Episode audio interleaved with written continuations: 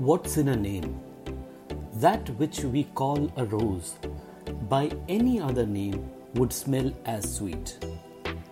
William Shakespeare की Romeo and Juliet की इस बेहद मशहूर लाइन से जहाँ मैं एक तरफ़ इत्तेफाक रखता हूँ वहीं सच्चाई ये है कि नाम इंसान की पहचान होता है इसीलिए पैदा होने पर माँ बाप अपने बच्चों का नाम बहुत ढूंढ कर सोच समझ कर रखते हैं। ज़्यादातर वो इतिहास के किसी महानायक या महानायिका के नाम या उनके उपनाम इसलिए रखते हैं ताकि बच्चे उस खास किरदार की तरह बने।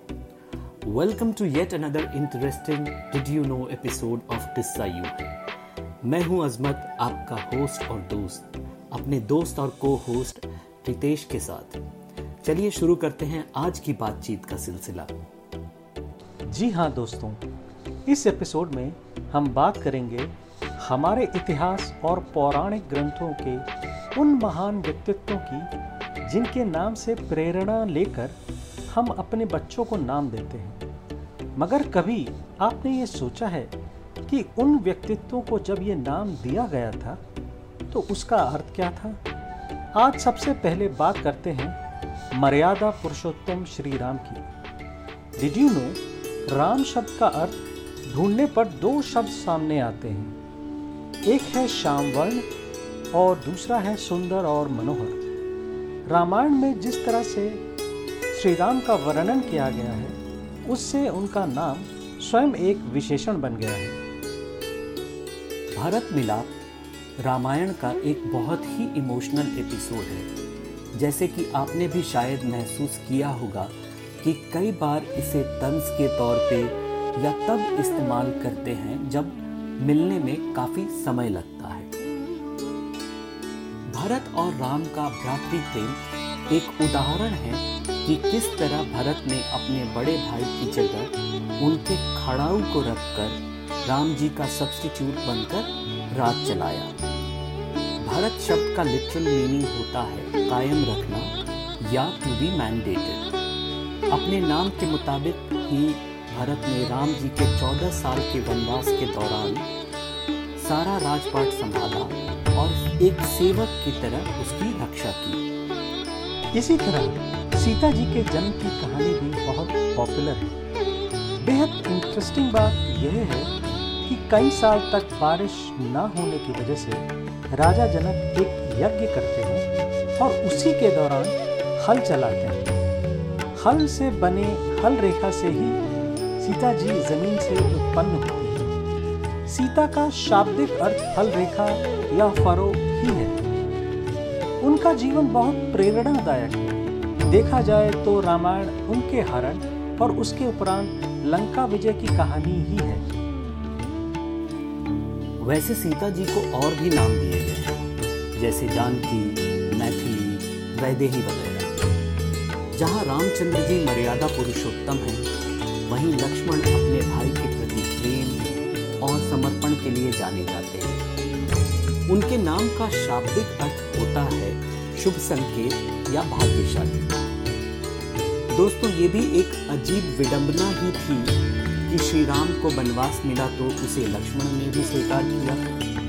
उनके त्याग और बलिदान की पराकाष्ठा थी कि वो अपनी पत्नी से चौदह साल वनवास के दौरान अलग रहे। रामायण श्री राम और सीता जी की कहानी। है मगर ये कहानी रावण के बिना अधूरी है। रावण नाम का मतलब होता है गर्जन।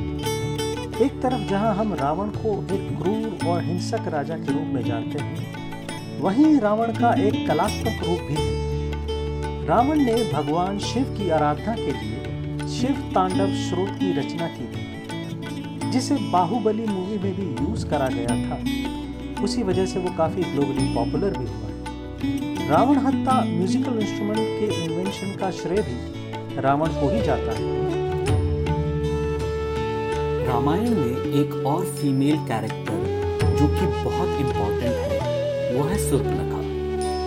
ये तो एक नोन फैक्ट है कि सुर्पनखा रावण की बहन लेकिन अक्सर लोग ऐसा समझते हैं कि लक्ष्मण द्वारा उसके नाक काटे जाने की वजह से उसका नाम सुर्पनखा पड़ा था। फ्रेंड्स डिड यू नो कि उसके सूप जैसे नाखून थे और इस वजह से उसका नाम सुर्पनखा पड़ा था।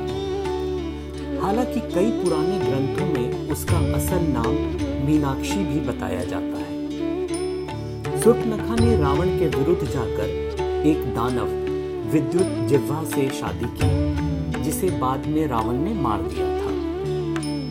ऐसा भी माना जाता है कि सुर्पनखा ने ही जानबूझकर राम और लक्ष्मण के सामने शादी की इच्छा रखी और फिर लक्ष्मण ने उसकी नाक काट दी। ये घटना ही दरअसल राम रावण युद्ध का मुख्य कारण है। हम सबने बचपन में ये कहानी ज़रूर सुनी होगी।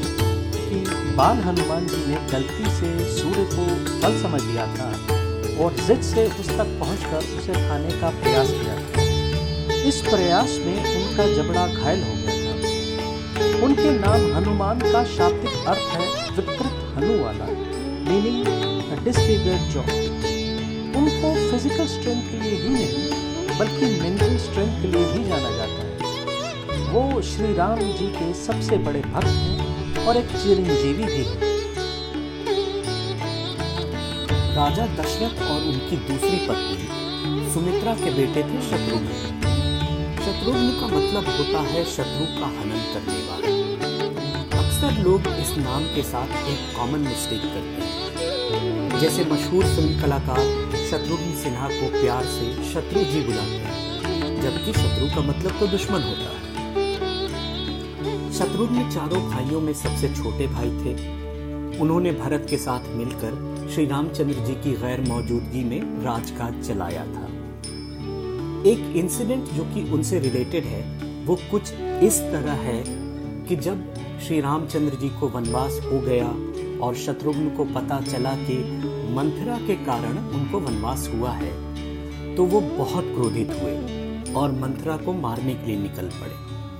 लेकिन भरत ने उनको रोक दिया और कहा कि जिस रामचंद्र जी के प्यार में भावुक होकर वो एक औरत की हत्या करने जा रहे हैं, खुद उनको भी ये बात अच्छी नहीं लगेगी।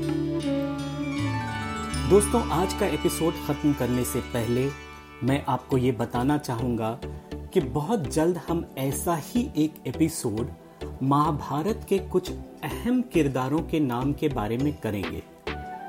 तब तक आप अपना ख्याल रखिए, जुड़े रहिए किस्सा यूँ है के साथ। शुभ रात्रि, शब खैर गुड नाइट।